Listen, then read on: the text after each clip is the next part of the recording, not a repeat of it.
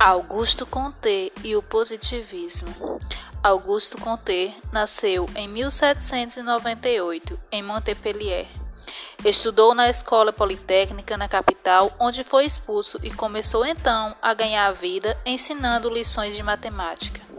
Comte deixa de lado as crenças da religião e passa a aderir ideias racionalistas até chegar a ideias socialistas.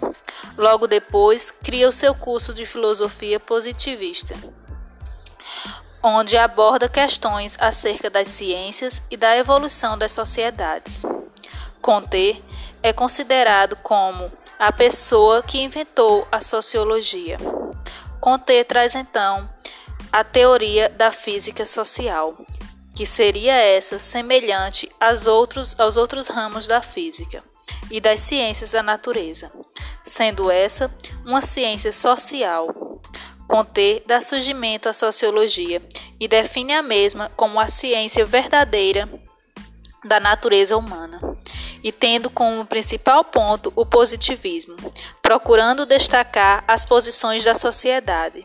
Segundo ele, a sociologia é o estudo positivo do conjunto das leis fundamentais próprias dos fenômenos sociais, como citados no livro As Filosofias da História, capítulo 3.